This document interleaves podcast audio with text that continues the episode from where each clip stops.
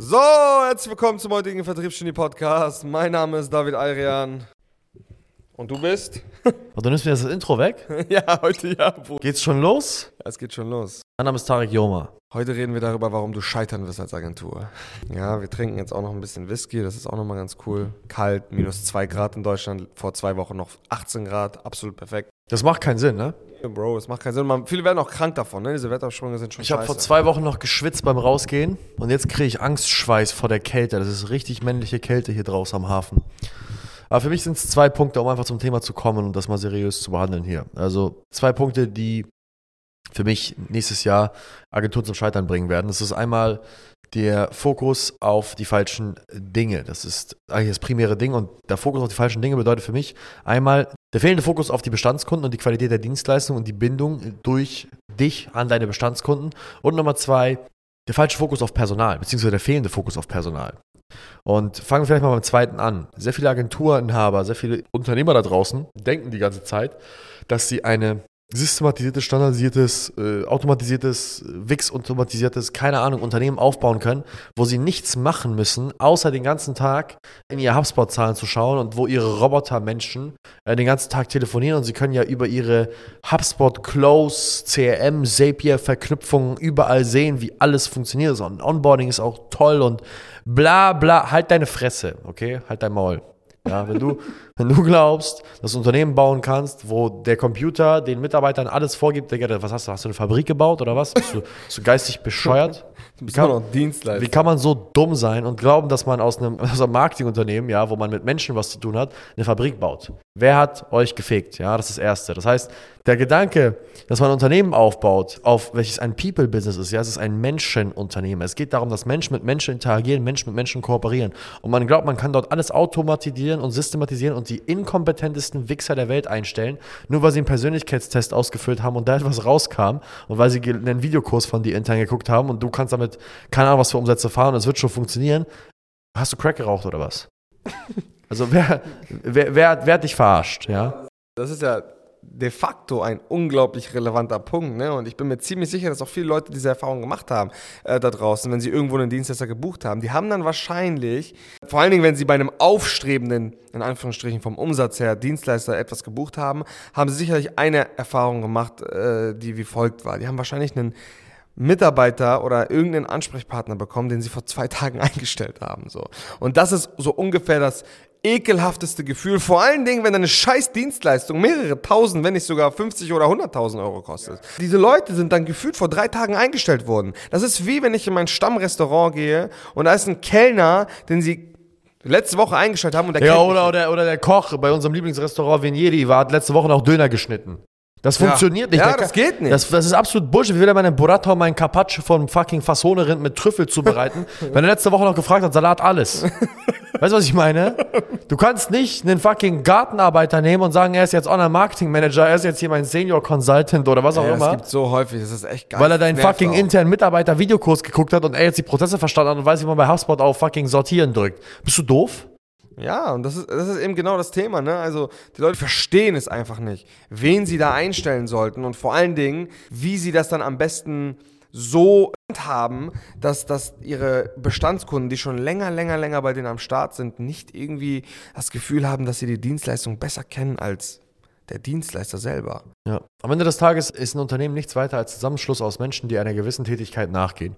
Und wenn wir wissen, dass ein Unternehmen nichts weiter ist als Zusammenschluss aus Menschen, dann ist das, worauf man primär achten sollte, A, das Ziel, was sie verfolgen, und B, direkt dahinter, was für Menschen habe ich, die das Ziel gemeinsam verfolgen. Ja?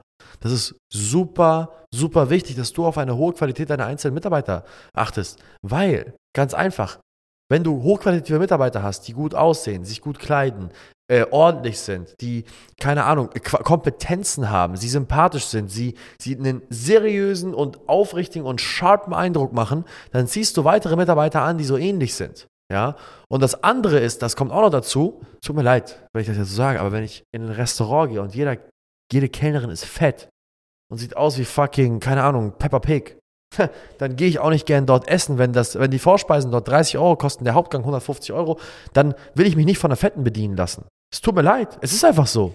Da, da, das ist einfach die Mentalität von Menschen. Und genauso ist es auch, wenn deine Mitarbeiter aussehen und, und sich verhalten wie ein Stück Dreck, dann werden deine Kunden, die High Quality sind, sich nicht da wohlfühlen. Da haben die keinen Bock drauf. Ist dir mal aufgefallen, dass die High-High-End-Unternehmen, die heftigsten Wirtschafts- und Anwaltskanzleien, die High-End-Luxus-Autohändler, High-End-Luxus-Warenhändler, ja, Rolex, Louis Vuitton, Bentley, Rolls-Royce, PwC, die ganzen großen Anwaltskanzleien, die stellen nur Menschen ein, die sich gut kleiden können, die sharp aussehen, die gut aussehen, die fit sind, die, die, die aussehen nach Kompetenz. Die stellen nicht die Kellnerin ein aus dem Dorf, ja, oder den Shisha-Bar-Kanaken, der letztens noch äh, Doppelapfelköpfe gebaut hat und jetzt Kohle verteilt. Sie stellen Leute ein von Qualität, weil sie Kunden anziehen wollen von Qualität. Gleiches zieht Gleiches an und da musst du halt einfach drauf achten. Das sind so Dinge, die sind wichtig und du kannst nicht Hochpreisdienstleister sein, extrem teure Preise verlangen und dann Leute haben, die aussehen, als wenn sie gestern noch Autos gewaschen haben bei Mr. Wash. Das funktioniert nicht.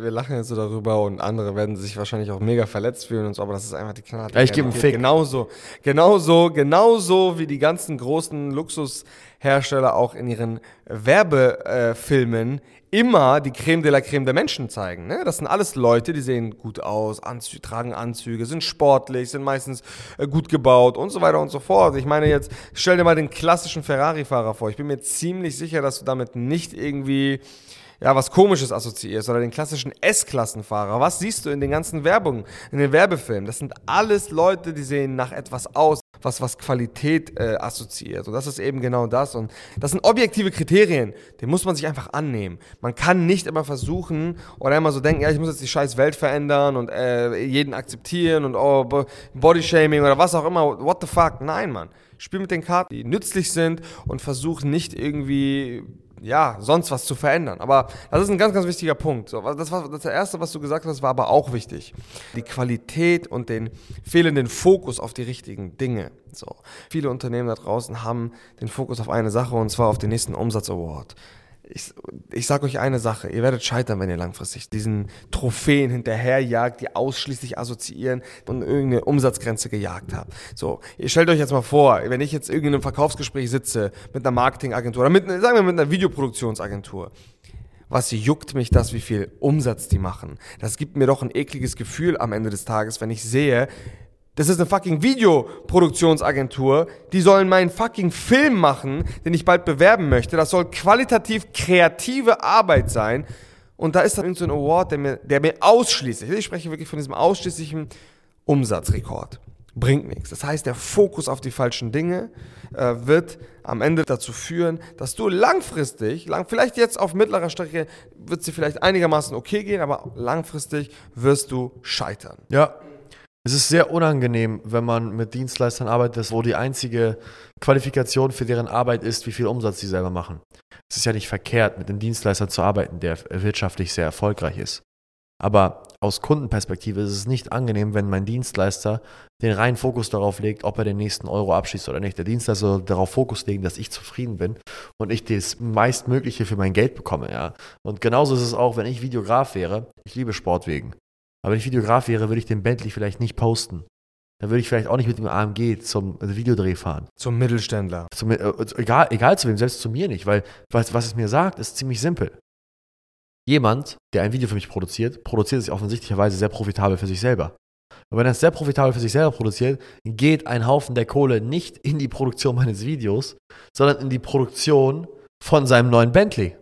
Und das ist ein unangenehmes Gefühl. Das kann eine Schlussfolgerung sein. Verstehst du? Das ist halt einfach so eine Zwischenassoziation, die man hat mit einem Produkt-Dienstleistungsgeschäft. Das heißt, der fehlende Fokus auf die Qualität der Dienstleistung und die wahrgenommene Qualität der Dienstleistung werden die meisten Agenturen zum Scheitern bringen und sie werden aus dem Markt gespült, weil nächstes Jahr wird es nicht darum gehen, wer ist wie positioniert und hat man ein Angebot im Bereich Recruiting, Video, Management etc. pp, sondern alle werden wissen, was Social Recruiting ist, alle werden wissen, was eine Videoproduktionskampagne ist, alle werden wissen, was Employer Branding ist und allen wird irgendwo bewusst sein, dass es wichtig ist und dann wird es eher darum gehen, nicht wer bietet es an, sondern bei wem wollen wir es buchen.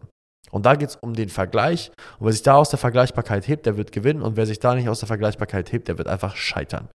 Weil da geht es nicht mehr darum, Kaltakquise zu machen, da geht es um weitaus mehr. Ja. Das wär's, oder? Da, ja, ich habe da auch nichts mehr zu sagen. Das, ist, das sind zwei Punkte, die, wenn man das berücksichtigt, dann hat man einen Vorteil. Wenn nicht, dann, ja, dann läufst du halt ins Messer. Das ist das halt so.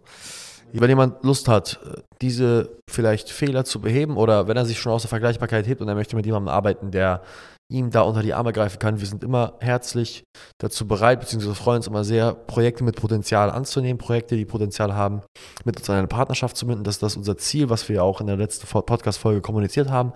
Wir interessieren uns für Zusammenarbeiten, die in eine Partnerschaft münden und deswegen wenn du uns als potenziellen Arbeitspartner siehst, bewirb dich einfach auf ein Beratungsgespräch, beziehungsweise bewirb dich nicht, sondern trag dich einfach ein Beratungsgespräch und ähm, lass uns schauen, ob wir ein guter Kooperationspartner für dich werden. Unter der Webseite www.salesex.de.